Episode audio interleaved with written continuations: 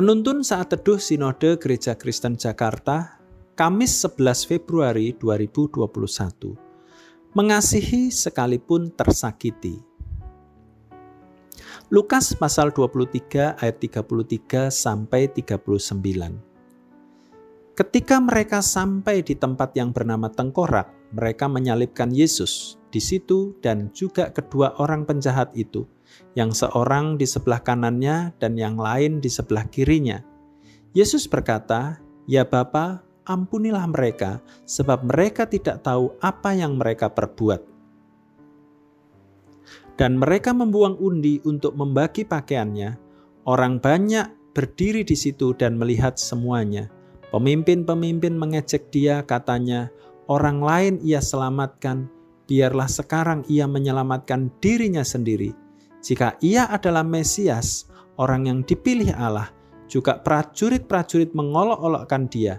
Mereka mengunjukkan anggur asam kepadanya dan berkata, "Jika engkau adalah raja orang Yahudi, selamatkanlah dirimu."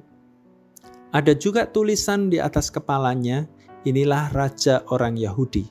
Seorang dari penjahat yang digantung itu menghujat dia katanya, Bukankah engkau adalah Kristus? Selamatkanlah dirimu dan kami. Seorang kakek hidup bersama cucunya. Cucunya yang remaja sering melakukan kesalahan. Ia bahkan menyakiti hati kakeknya dengan perbuatannya.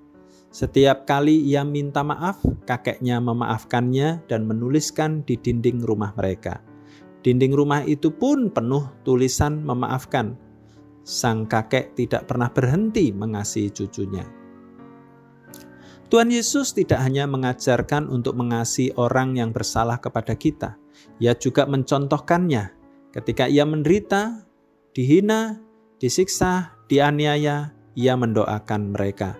Ya Bapa, ampunilah mereka, sebab mereka tidak tahu apa yang mereka perbuat. Ini adalah sebuah permohonan kepada Bapa, permohonan yang lahir dari hati yang melimpah dengan kasih.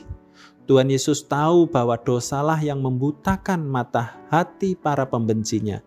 Mereka tidak mengenal kebenaran. Dosalah yang membelenggu hidup mereka sehingga melakukan perbuatan keji kepada Tuhan. Bisa saja banyak orang yang telah menyakiti dan berbuat jahat kepada kita. Wajah mereka telah terpatri dalam ingatan kita. Sepertinya sulit bagi kita untuk mengampuni dan mengasihi mereka. Namun hari ini firman Tuhan mendorong kita untuk mengampuni mereka dan menyatakan kasih Allah yang telah kita terima kepada mereka. Tuhan mengendaki kita untuk mendoakan mereka. Masukkanlah dalam daftar doa Anda orang-orang yang demikian. Doakan mereka dengan setia dan dengan sepenuh hati Anda. Sebagaimana Kristus memberi teladan kepada kita, demikianlah kita wajib mengasihi orang yang bersalah kepada kita. Tuhan Yesus memberkati.